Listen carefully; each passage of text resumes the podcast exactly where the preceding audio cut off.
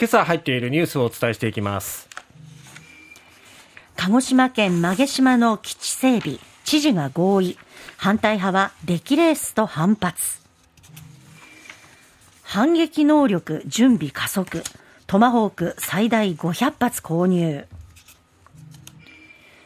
中国デモの参加者連行。ゼロコロナ抗議の抑え込み強化。オリンピックをめぐる談合、電通が入札回避要請、受注調整を主導化。インフレ手当を支給する企業相次ぐ。三菱自動車は最大10万円支給。さて、えー、まずは鹿児島県馬毛島ですけれども西之表市の馬毛島といいますと種子島の西側に浮かぶ小さな島なんですけれども、うんはい、島の航空写真を見るとちょうど中央にスウェーデンの国旗のような十字が入ってるんですよね。うんなんかこう滑走路になりそうなっていうね。うん、で、まあその和毛島なんですが、はい、自衛隊基地を整備してアメリカ軍の艦載機の陸上空母が離着陸できる訓練を、えー、移転させる政府の計画に対して、県知事である塩田光一知事が、県議会で県としては理解せざるを得ないと述べて容認する考えを表明しました。曲げ島の基地計画に鹿児島県知事が同意するのはこれ初めてのことなんですね。で、その同意する理由については FCLP と言います。アメリカ軍艦載機の陸上空母離着陸訓練。この際は毎回政府が飛行経路の遵守をアメリカ側に申し入れる方針を新たに示した点などを評価したということなんですね、うん、訓練やる場合はどこをどう通って行うかっていうのをきちっとその度にアメリカ軍に、えー、守りなさいよってことを申し入れるということですね、はい、あと住民の安心安全を確保する必要な対策や環境を保全する措置が講じられることを確認したということで、まあ、容認の方向と。いうことなんですね。あとは、やはり安全保障ですね。その環境が厳しさを増している状況も踏まえたということで、えー、合意する見通しなんですけれども、ただ、まだ西之表市の矢板市長は態度を明言していないんですよね。あの民意が分かれる中、一方の考えだけを主張、あるいはないがしろにすることはできないというふうに、まあ、態度を明言していないんですけれども、もう死を通り越して、県が先に容認する形になってしまっているという状況ですね。さあ、そして国防のことに関してもう一本お届けしますが、これは読売新聞の一面です。防衛省がアメリカ製の巡航ミサイルトマホークについて2027年度までをめどに最大500発の購入を検討していることが分かりました岸田総理は13日のバイデンアメリカ大統領との首脳会談で購入交渉を進展させる方針を確認して反撃能力の保有に向け準備を加速させているということですね。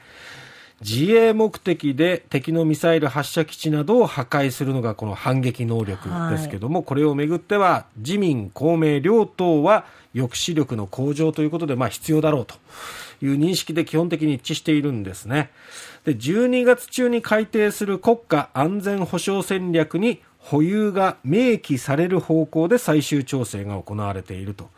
いうことです。で、反撃能力の具体的な手段として想定されているのは陸上自衛隊の12式地対艦誘導弾なんですけど、これはちょっと改良が必要ということで、うん、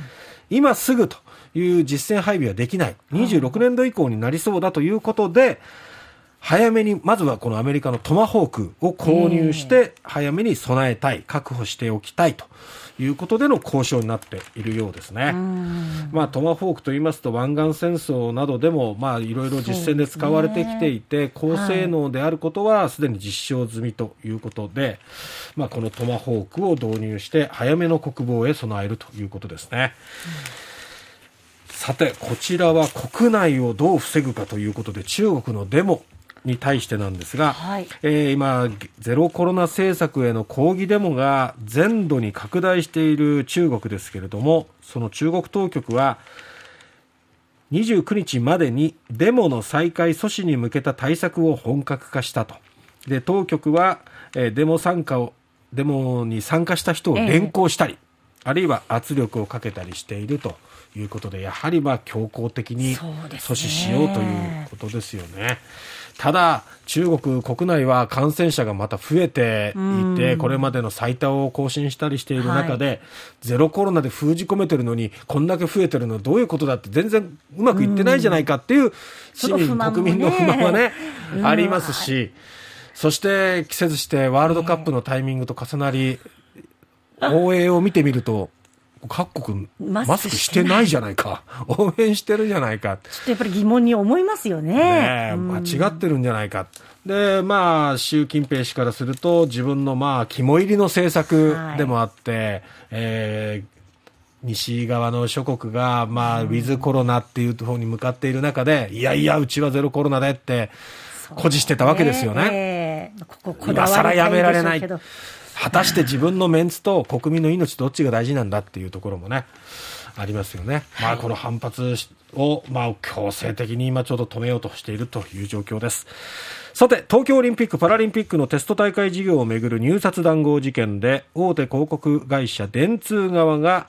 他の落札企業側に対して受注を希望する競技会場以外は入札に参加しないよう事前に要請した疑いがあることが分かりました。えー東京地検特捜部は電通側が落札企業側に入札を回避するよう求めたことを示唆するメールを入手したということですね。まあ、このオリンピックにつながるテスト大会とかっていうのは、やっぱりそれぞれのこういろんな競技によって専門性があって、やはり誰でもが運営できるわけではないっていう、このなんか特殊な環境がこういうこう競争を生まずに、え一社に委ねるっていうやっぱり動きがあるっていうところ。でも競争が生まれないっていうことは価格がうん。こう下がらずにいくその中にこういろんなうまみが入ってるんじゃないか、利権。利権っていうところにやっぱり見てしまいますよね。ははい、えー今後の捜査がまたまた注目です。さて最後日経の一面なんですけれども従業員の生活を下支えするインフレ手当を支給する企業が相次いでいるということです、例えば三菱自動車は12月 2, 2日付で一時金として支給すると。管理職を除く正社員などおよそ1万2000人に10万円一時金で支給、まあ、こういう一時金であったり給与に盛り込む形でインフレ手当を出すところが増えているという現状ですね。はい。羨ましい。でも必要ですよねこういうことね。そうですね。